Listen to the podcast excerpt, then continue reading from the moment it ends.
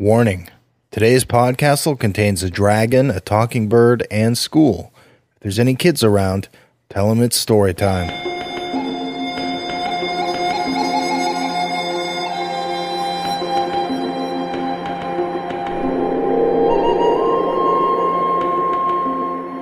Podcastle 124 for September 28th, 2010. Squonk and the Horde of Apprentices by P.M. Butler. Rated G.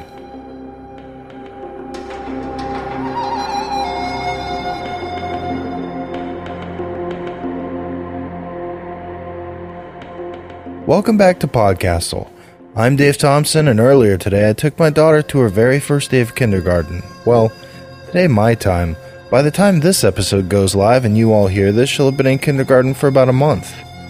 Wow, the Podcastle time zone is a bizarre one. Even thinking about her in kindergarten for a month makes me a little dizzy and misty eyed. Mostly, though, I'm happy and proud of her. She's been in preschool for three years now, and so she handled being dropped off at kindergarten like a seasoned veteran. Her kindergarten teacher did an excellent job of getting all her new children excited about learning, about the magic of going to school. As soon as the children put on their name tags and sat on the rug, she raised her hand and asked, Who's excited to be here at kindergarten? All the kids' hands shot up in the air because when you're that age, learning stuff and going to school is fun, right? I did note that none of the parents raised their hands. Maybe they were all too busy catching their breath and wiping their eyes. Today's story also starts off in a school of sorts. It's about a grumpy wizard and his first ever class of students. It's with great pleasure that we present for you this week Squonk and the Horde of Apprentices by P.M. Butler. A lot of you may be familiar with Squonk from his previous adventures Squonk the Dragon and Squonk the Apprentice, both featured on Escape Pod. Early on in Podcastle's infancy, it was thought that the Squonk stories might stay at Escape Pod.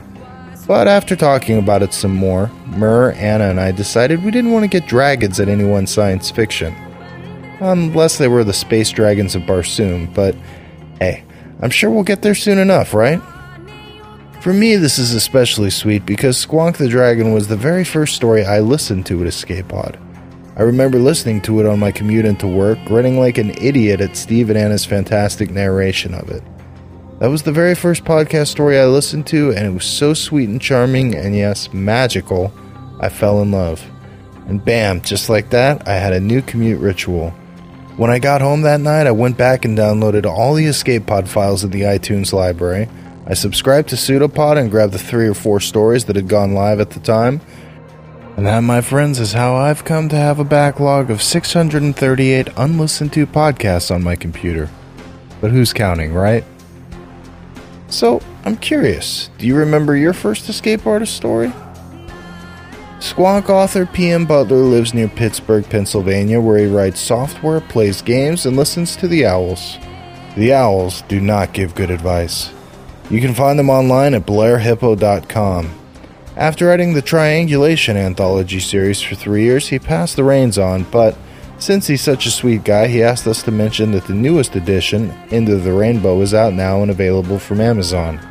It features stories by Peter S. Beagle, Cat Rambo, and Eugie Foster.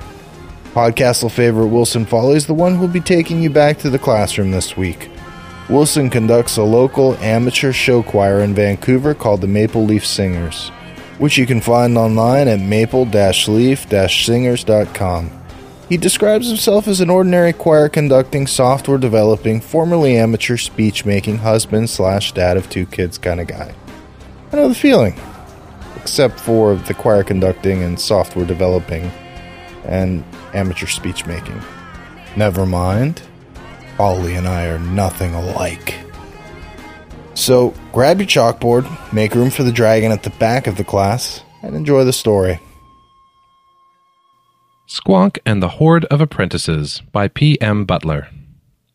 On his first day as Wendell the Wizard's apprentice, Squonk the Dragon was learning his first lesson. Fire was beautiful. Fire glowed red and orange and yellow and danced around and smelled nice and went crackle and pop and was by far the most fascinating thing Squonk had yet seen in his young life. Most dragons learn to love fire as soon as they come out of their eggs, when their parents celebrate their birth by spitting great gouts of flame into the sky. Dragons often use fire to express joy, or anger, or surprise, or boredom, or the fact that they're still breathing. Dragons really like fire. But Squonk didn't even know he could breathe fire. That's because his adoptive mother, a little bluebird named Mrs. Tweedlechirp, didn't know he could breathe fire either, and even if she did, she certainly would have forbid him from ever doing it. Like most forest creatures, Mrs. Tweedlechirp didn't like fire one little bit. But her not so little boy was, indeed, a dragon. And while there are some things you can teach out of a dragon, isn't it beautiful? Squonk asked a raccoon named Slowfingers. Slowfingers was Squonk's best friend, which was why he was currently sitting on the edge of Squonk's hat. Um, Slowfingers said, as the pile of logs snapped and sizzled and burned. Dunno if I'd say beautiful exactly. There's another word. Can't think of it. It's right there on the tip of my snout. Like Squonk, Slowfingers was Wendell the Wizard's apprentice. Wendell stood behind them in the glade near the largest tree in the world, with all his other apprentices White Paw the wolf, and Miss Pounce the bobcat, and Mrs. Honeylog the bear, and Bristletongue the raccoon, and and a whole lot of animals, all of them wearing the wide, twiggy, upside down nest hats that showed they were learning how to be wizards. Squonk and Slowfingers were in charge of building the fire so they could all brew a potion. Wendell was explaining to his new apprentices just what this meant and what it had to do with being a wizard. He was starting with what he called Lesson 1 What is Magic? Squonk had no idea what magic was. So far, he only had a list of what it wasn't. No, Wendell said, the cauldron won't actually catch on fire. And that's because it's magic, right? asked Mr. Snuffles, a badger. No, Wendell said. It's not magic, it's metal. Metal doesn't burn. The fire got bigger. Squonk put another log into it. But the fire, that's magic, right? asked a sparrow named Flit. No, Wendell grumbled. Fire isn't magic. We've been over that already, several times. Oh, come on, said a raccoon named Bristletongue. I've never seen anything like that before. It's gotta be magic. Squonk didn't like Bristletongue. He was mean and liked insulting Slowfingers. Squonk would have told him to shut up, but the fire was so beautiful he forgot how to speak. Fire got bigger the more stuff you put into it. This fire had started from nothing and had already grown as tall as Wendell. He put a few more logs in. Fire isn't magic, Wendell said. Again. Fire is perfectly natural. Magic is perfectly natural, asked an old bear named Mrs. Honeylog. I've seen this fire thing before, Mr. Wizard, and I assure you it's bad news. Not natural at all. Squonk had no idea what Mrs. Honeylog could possibly be talking about. So he started feeding more logs into the fire, one after the other, and it grew and grew and grew. Can it kill you? asked despairing Nevermore, a raven with blue feathers around her eyes. I bet fire can kill lots of things, can't it? Ravens were weird. When it gets out of control, Wendell said, then yes, it's a lot of trouble. But that's not. Are we all wizards yet? Chip Chip Tick Tick and his squirrel friends were back. They'd been running in and out of the glade all afternoon, listening to Wendell until they got bored, which didn't take long. Wendell made a kind of growly, whimpery noise. Say, Squonk, Slowfingers said as Squonk piled more logs into the fire. I think I figured out what word I was looking for. Eh? Squonk said, barely hearing him. Terrifying. Fire is terrifying. I'm uh, gonna run for my life now and hide in a hole, okay? Uh huh, Squonk said, his mind deep within the flames, as Slowfingers scampered down his neck and off his shoulder to the ground. Wow, how big could a fire get? He wanted to find out. Where are you going, dumb fingers? asked Bristletongue. Hey, Wendell said from behind him as Slow Fingers ran off. Where do you think you're. Gah! And at that moment, Wendell's gathered horde of animal apprentices got their very first demonstration of an actual magic spell, and Squonk learned his first actual lesson about magic. Magic is wet. Once the fire had been extinguished, Wendell the Wizard bade his apprentices good day and stepped inside the largest tree in the world, where he'd carved out a home for himself. He was calm and dignified, the way a powerful wizard ought to be. He walked into his living room and put his voice in his pocket. And then he started shouting. He didn't make a sound. That was the point of tucking his voice safely in his pocket, after all. He threw his pointy wizard's hat, a real hat made from cloth, faded, worn blue cloth that had seen much better days, but cloth just the same, and not grass and twigs and mud and other such nonsense, across the room. He pulled at his hair, stomped his foot, and smacked his head against the wooden wall. He said, well, it's hard to say precisely what words he was shouting, his voice being in his pocket and all, but whatever he said, it was probably very, very rude.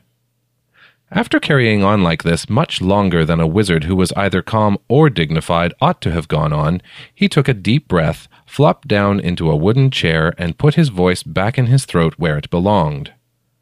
It's madness, he moaned.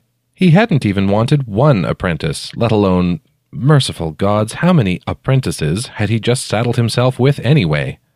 His brain realized that counting his apprentices would just make Wendell very depressed, and refused to work on the subject any more. Wizard brains are often that annoying kind, with minds of their own, that think about what they want to think about and are tough to persuade to do anything else. He could quit. He should quit. Tomorrow, he should just march out there and tell that infuriating menagerie that the very notion of a bunch of. of birds and raccoons and bears and wolves and things being wizards was just too absurd to even discuss, and they should just be on their way and do whatever it was they did when they weren't annoying him. But Wendell, his colossal green neighbor Squonk would say, why not? They did all the stuff you said I had to do to become a wizard, and each and every one of them is my bestest friend in the whole entire world, and if you don't give me a good reason why they can't become wizards too, I'm going to get very angry and set you on fire and eat you. Grrr! To be fair, Squonk would never actually say anything like that last bit, and Wendell knew it. But Wendell had met other dragons. The threat of Squonk growing angry, setting him on fire, and eating him always felt very real to him, even if Squonk's mother had raised him not to eat anything that could talk back. Ah, yes. Mrs. Tweedlechirp, Squonk's belligerent, twittering little adoptive mother. Blah, blah, blah, she'd say. Wizards are nothing but trouble, and blah, blah, blah, and that makes you a very bad person because you promised you'd teach him wizardry and reading and arithmetic and history and geography and a whole bunch of other things that I didn't even know I was asking for because I'm just a stupid tiny bluebird who keeps outsmarting you. Blah! Wendell knew perfectly well that Mrs. Tweedlechirp sounded nothing like this either, but imagining her saying blah a lot soothed him for some odd reason. Wendell was tired of being outsmarted and far too proud to go back on his word. If you can't go around something, his own teacher had once said, go through it. So, what was the way through this? Wendell had no idea, but he hoped that if he sat in his chair long enough, the answer would find him. In the upper branches of the largest tree in the world rested a bird's nest built for a dragon. The tiny bluebird responsible for the nest fluttered around within it. She hadn't built the nest herself, of course. She'd been the one who taught its builder, her son, everything he knew about nest making. Mrs. Tweedlechirp was so excited. Squonk would be back soon from his first day of learning to be a wizard. Was he actually a wizard yet? She had no idea if learning to be a wizard only took you a single day, or two, or even ten. She heard the enormous whooshing noise of her little boy's wings. She flew over to her tiny corner of the nest and tucked some twigs back into place, as though she'd been tending to it all day. Hey, Mom. The enormous branch bent as Squonk settled in. When she'd been a young bird, Mrs. Tweedlechirp would never have imagined a branch this big bending for any reason. You learned all sorts of things when your son was a dragon. Hello, dear, she said calmly. Funny, Squonk didn't look nearly as excited as he'd been when he'd left that morning. In fact, he looked very wet. How was your first day of learning to be a wizard? Squonk adjusted the silly upside down nest on his head. Not so good, Mrs. Tweedlechirp frowned. She had her suspicions about that Wendell. And why do you say that?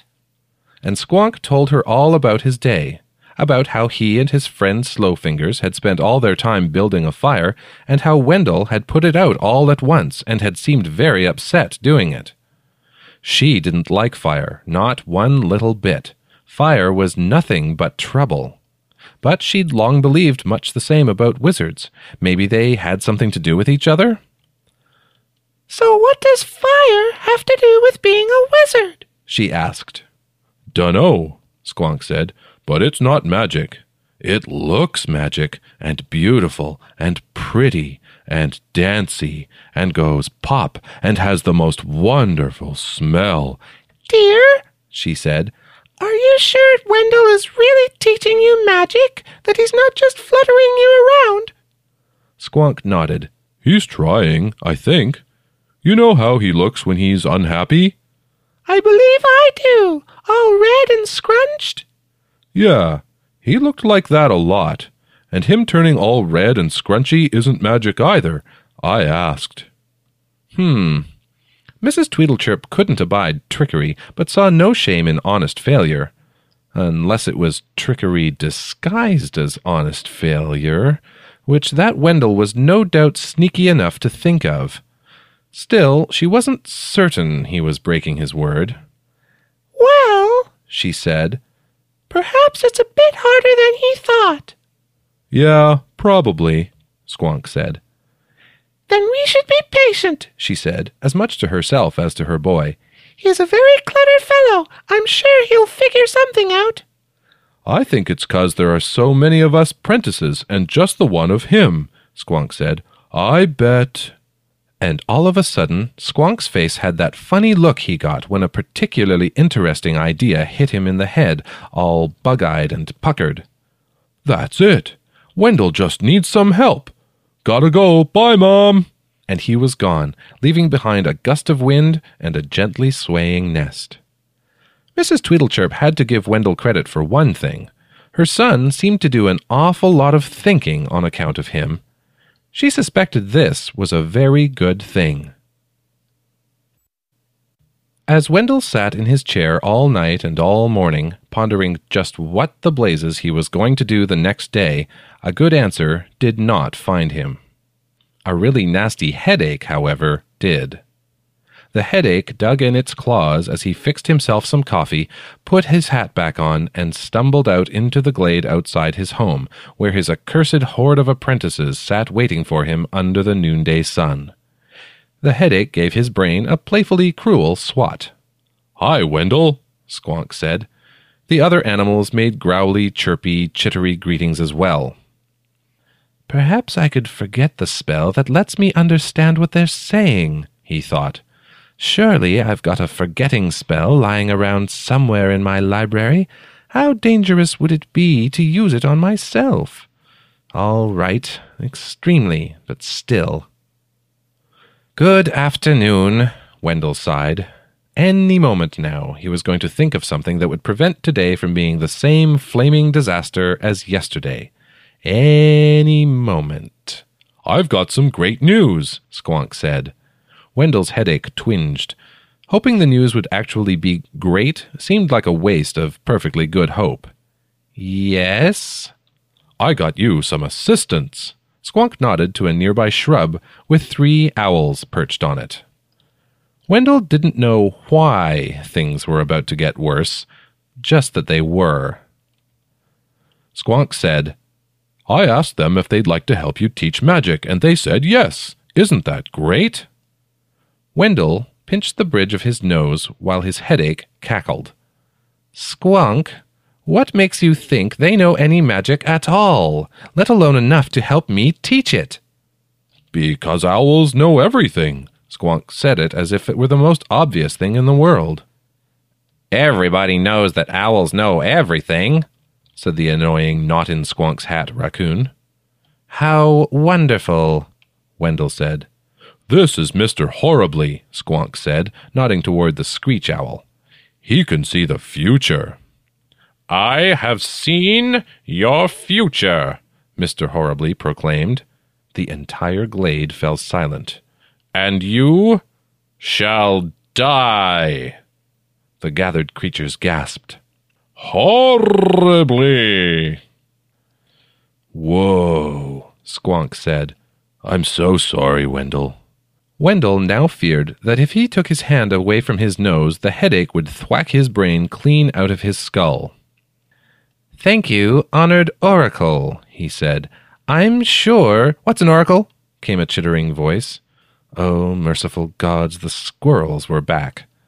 An oracle is somebody who can see the future, Wendell said. Squonk, please, an oracle is somebody who can what now? Wendell glared at the squirrels and gave serious thought to setting them on fire, but turned back to the owls instead. And you two?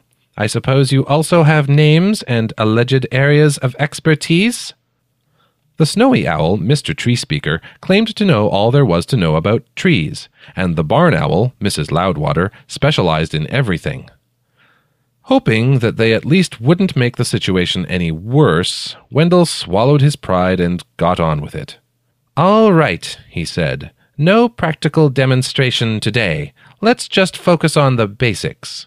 Lesson 1. What is magic? Flying is magic, Mrs. Loudwater proclaimed.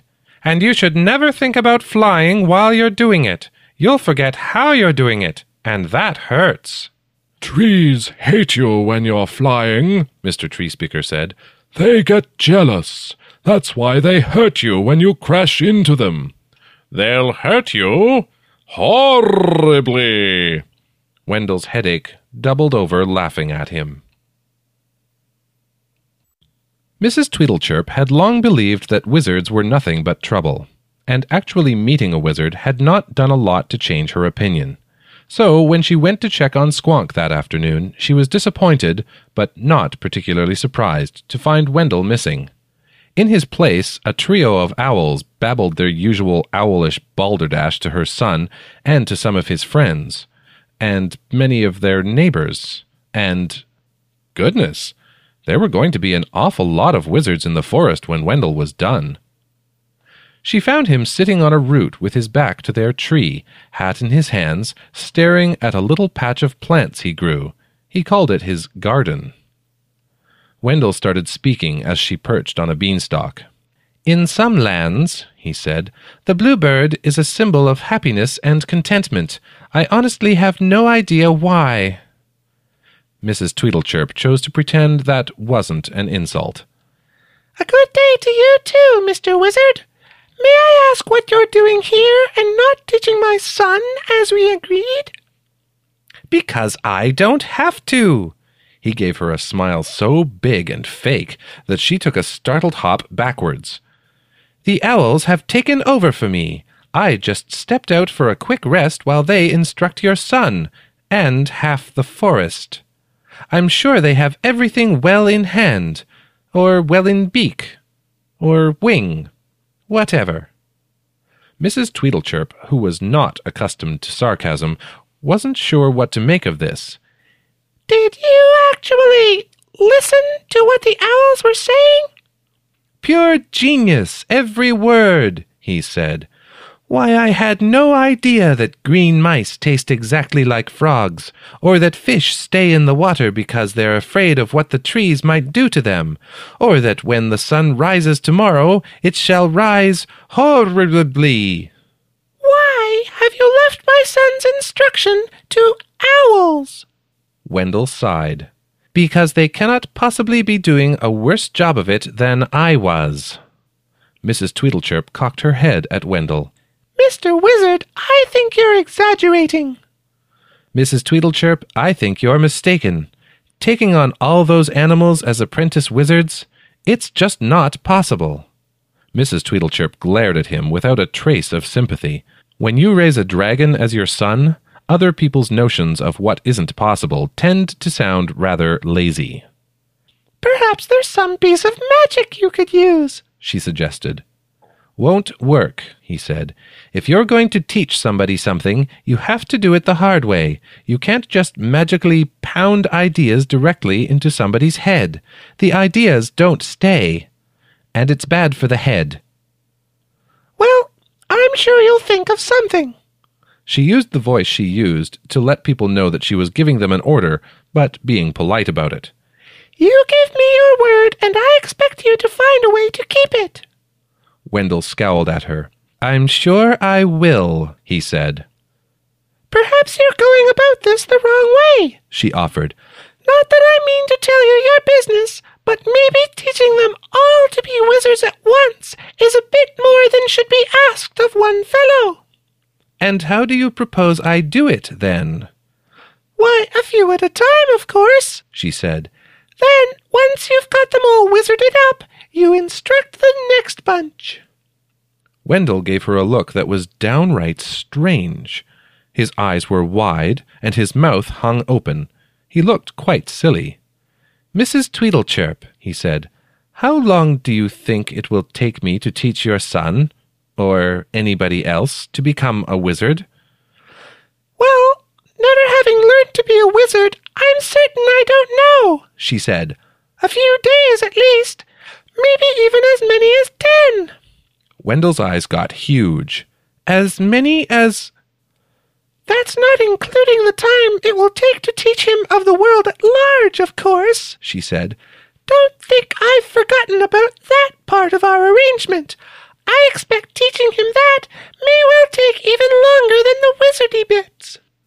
Wendell gave her a whole lot of that strange look before finally saying, Yes, maybe even twenty days.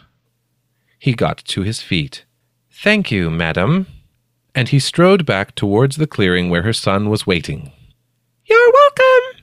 She flew away, not entirely certain of what he'd been thanking her for, but Wendell was so bad at being polite she thought she ought to encourage him. Squonk learned many interesting things that day. He learned that trees are shy and will only grow bigger when you're not looking at them. He learned that if you hoot at the moon long enough, it will get scared and hide. He learned that anything that happens is probably going to happen horribly. But he didn't know how any of this related to being a wizard. Perhaps, Slowfingers suggested, trees hate magic? Or magic hates trees? Maybe magic makes things happen horribly? Squonk thought about that one. It certainly would be consistent with Mr. Horribly's teachings. But then, why are we learning it? Dunno, Slowfingers said. This is like chasing my own tail. Whenever I get closer, it just gets further away. Squonk, who had a chaseable tail of his own, knew exactly what Slowfingers meant. Magic sure is tricky. Wendell walked back into the glade with a determined look on his face. Squonk opened his mouth to ask if magic was like chasing your tail, but remembered Wendell didn't have a tail of his own, and then Wendell was talking. Loudly. All right, Wendell said, cutting off Mr. Tree Speaker's lecture on deceiving oak trees. Thank you very much for your help, but I think I can handle things from here. Fly along now. I'm not done speaking, Mr. Tree Speaker said, and I don't like being interrupted. And you have been interrupted horribly. Did you know, Wendell said, that Mrs. Tweedlechirp thinks owls don't know what they're talking about? The entire glade gasped, especially Squonk. Doesn't that offend you? Wendell asked the owls. It most certainly did. Squonk could tell from how their feathers were ruffled. Doesn't that offend you so much that you want to fly off and have a few words with her? Why, yes, it did. Though Squonk couldn't help but notice the three owls flew south instead of towards Squonk's house, which was a long ways straight up. All right, apprentices. Wendell rubbed his hands together. I have a question for you. Who can tell me what a year is? I can, Bristletongue said. A year means the same thing as forever. Wrong, Wendell shouted triumphantly. Bristletongue folded his arms. Am not. A year is. I said wrong, you smarmy little ring tailed rodent. Wendell's voice sounded furious, but his face looked like he was overjoyed. This is a year. Wendell drew a circle in the air, and because it was magic, it stayed there. He pointed, and a little glowing dot like a firefly appeared at the bottom of the circle. Now this, he said, is where we are right now. Summer. Middle of summer. That's not summer, Bristletongue said. That's shut up. Wendell gave Bristletongue a long look. Bristletongue got embarrassed and tried to make himself smaller. Summer! Wendell returned his attention to the circle hanging in the air. He moved a finger, and the little glowing dot started following the circle. Nice, warm, sunny summer. Day after day of it until. He made a gesture, and all of a sudden all the leaves on the trees around them slowly turned all different shades of orange, yellow, red. Autumn, Wendell said. Days get shorter, weather gets colder, leaves change colors and fall.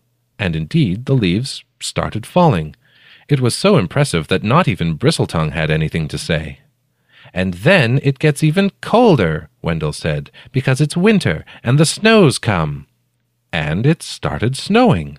Though it wasn't actually cold, and Squonk couldn't feel the snow, not even when there was suddenly a layer of it on everything. Must have been part of the magic. But the snow stops, and it melts. The snow stopped falling and vanished as suddenly as it had come.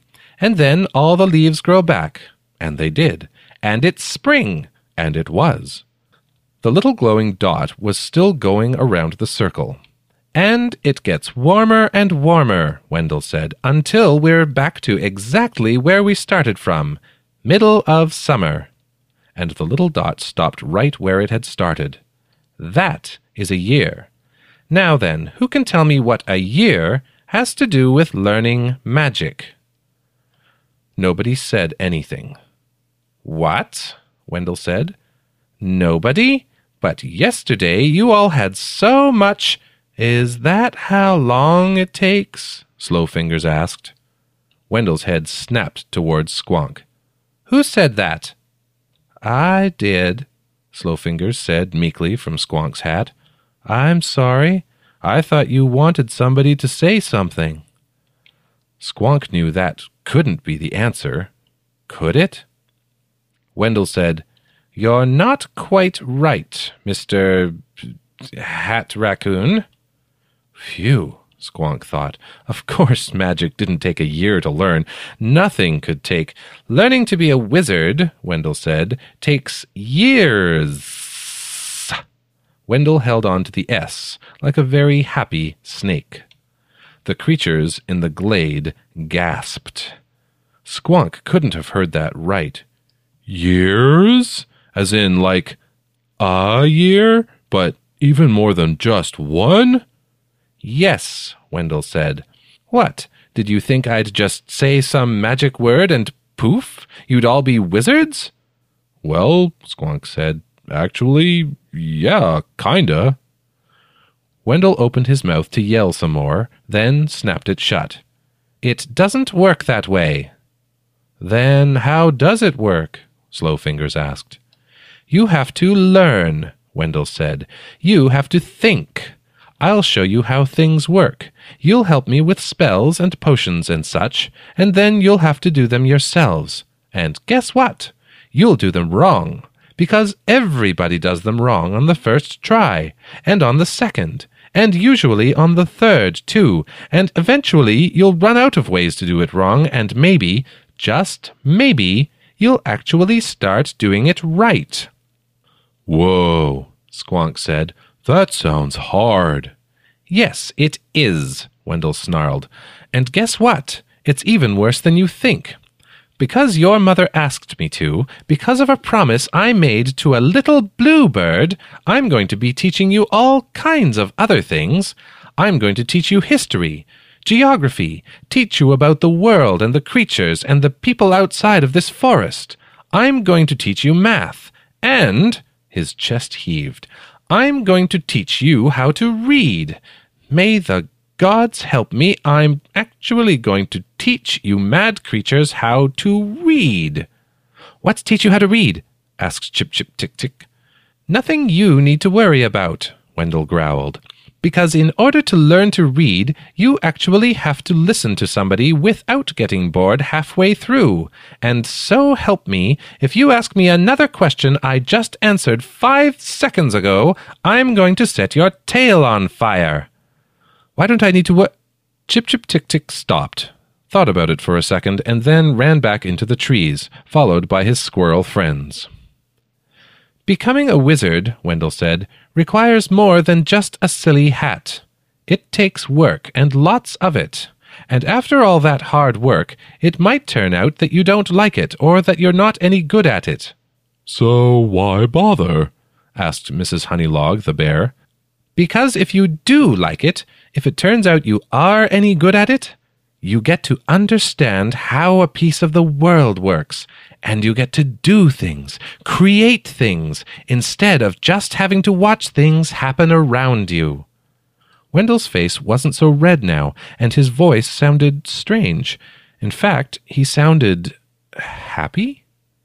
Becoming a wizard, he said, will be by far the hardest thing any of you have ever done. Now run along and think about whether or not you really want to do it. And if any of you do, I'll be here tomorrow at noon. And with that, he made an opening appear in the tree, which closed after he stepped through it.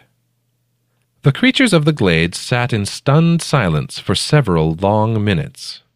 Well, Slowfingers whispered to Squonk, I guess we finally know what magic is. Really? Squonk said. I think I missed that part. Magic, Slowfingers said, is hard work. That night, Wendell slept instead of banging his head against the inside of a tree and staying up all night obsessing over a problem he didn't know how to solve. Disappointed, his headache slunk off some time after midnight and looked for somebody else to torment. When Wendell got up, he half hoped he'd solved all his problems. He'd promised to teach, but if Squonk decided it was too much trouble to learn, then he was off the hook.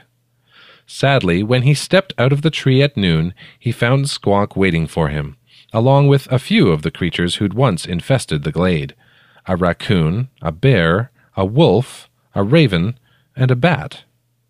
You all heard what I said yesterday, right? Wendell asked. Years, hard work? I wasn't joking about any of it. Squonk nodded. Yes, we did. Believed every word of it, Mr. Wizard, sir, said a raccoon down by Squonk's feet. At first Wendell thought it was that one annoying little twerp, but You're that hat raccoon, aren't you? Wendell said. The raccoon nodded. What's your name? Slowfingers, sir. And why do you want to do all that work to become a wizard? Well, I, um.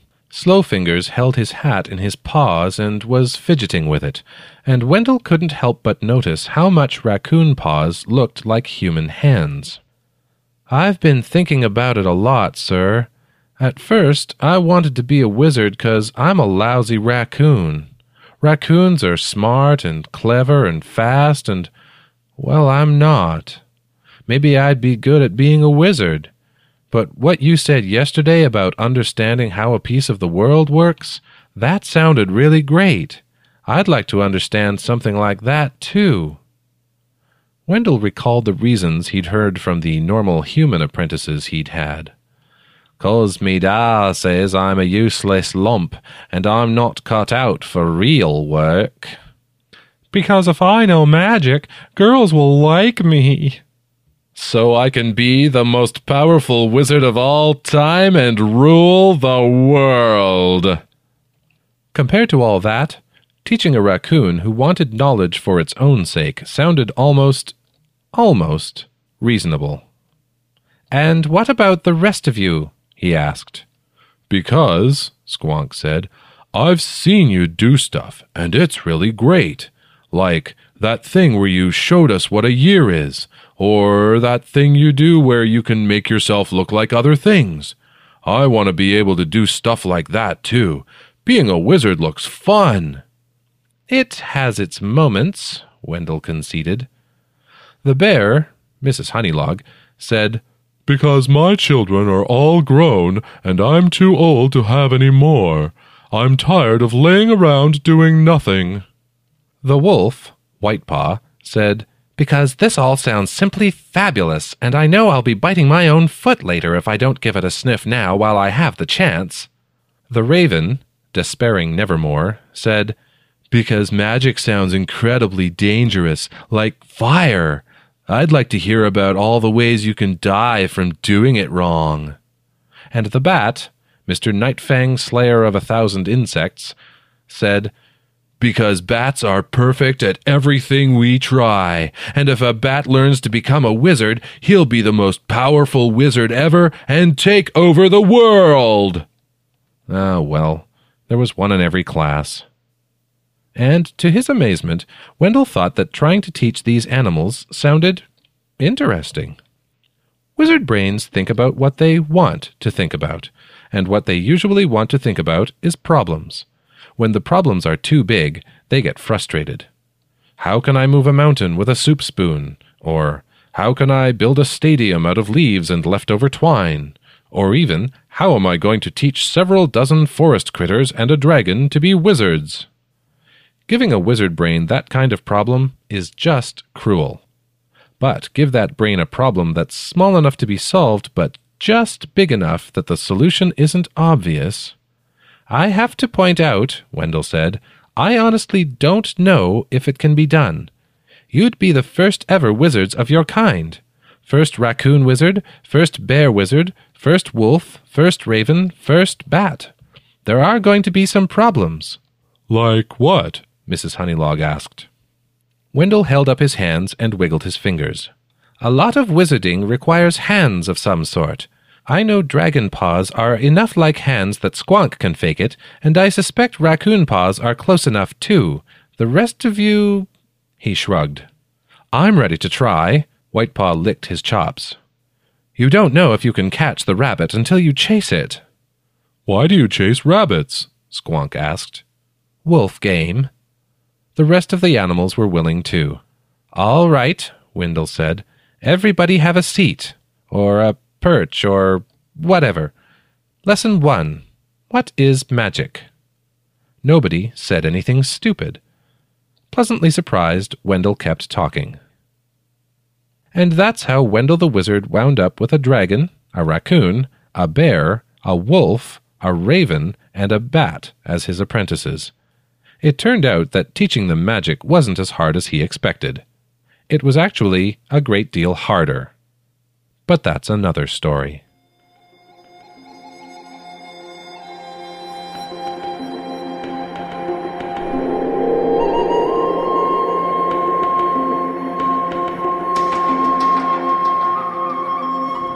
And welcome back. I mentioned at the beginning of the podcast how Escape Pod, Steve Eley, PM Butler, and Squonk really made an impact on me. They're why I'm here talking to you, because Steve took the time to tell us stories every week. Even though Steve's not running Escape Artists anymore, he's the reason a lot of us are doing what we're doing, and we'd all like to thank him for it. At the end of every episode now, I thank you for letting us share another story with you, and I really mean that. Everyone you hear at these podcasts is passionate about the art of telling stories. It's not always easy. We all put a lot of our free time in here because we love what we do. In fact, we want to give you more stories. In mid to late October, I'm going to be emailing out exclusive stories written by Greg Van Eekhout, M.K. Hobson, Samantha Henderson, Mur Lafferty, Amal El Motar, Alasdair Stuart, Anna Schwind, Tina Connolly, yours truly, and more. It is for a limited time only, but I'm extending it until the first week of October so that lovely old month can get himself comfortably settled in his chair. But if you want tricks or treats, you've got to be signed up and have left a comment on the I Heart Escape Artist thread by October 10th. We'll see you there. Feedback for episode 117 Deborah Kalin's The Wages of Salt, read by Rashida Smith. The terribly exciting adventure story of an archaeologist and changelings. This one generally didn't go over so well.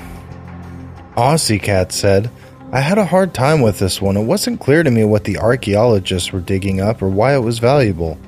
Basically, at first, I assumed a typical dig unearthing a long dead city of a long dead civilization, but there was surviving cloth and the body was stated to be recently dead, so if this stuff isn't old, why does it have value to the academics? Because they need to study the theramorphs? Are they a new phenomenon? What were the researchers hoping to learn? While I was trying to figure out these questions, the story bits about worker unrest were zooming past, and I really had no reason to care. Talia disagreed, saying, I enjoy the conflict between the strongly ethical person and her obvious desire to do well financially. The story questions that line, asks at what point do we set aside ethics in favor of profit? Or do we truly? Is there ever really such a line? Atans asked. The leader of the diggers, the one with the connections to the collectors, seemed very unsurprised by the discovery that the kid is a theramorph. Apparently, already knew what the salt plains were for? Why didn't he inform the researcher? Why did she not do proper research and actually talk to the people who worked there? I also really didn't like that the theramorphs could suddenly speak toward the end, and seemed to be non hostile to humans that approached them. Why did the university send people to dig in the salt rather than send people to interview the creatures they're studying? Thank you to everyone for those comments. So, I guess all in all, several people felt unsatisfied. Oh well. I'm hoping they enjoyed the character driven pieces we ran over the next couple weeks more, but hey, we'll wait and find out how that went next time. Hopefully, the extra stories those commenters receive help because each of those commenters I quoted has already signed up in the iHeart Escape Artist thread to receive their exclusive stories next month. What are you waiting for? If you like what we're doing and can spare a few bucks, please swing by podcastle.org and make a donation. We rely on our audience to pay our authors so we can send wizards into the world teaching dragons and squirrels alike about magic and fire and stuff.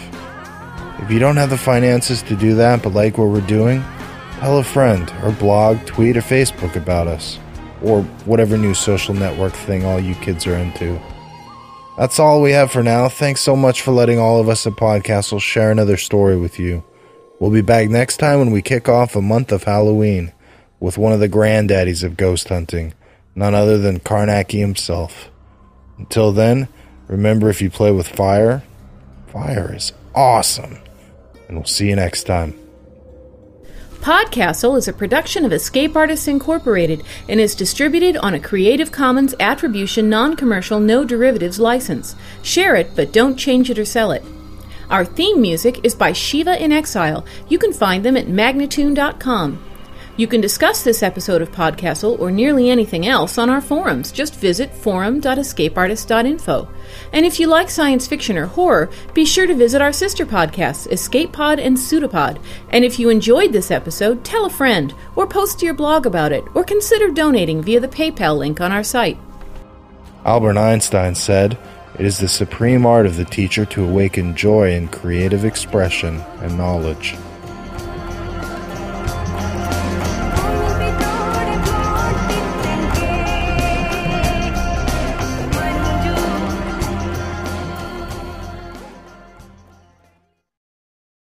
Isn't it beautiful?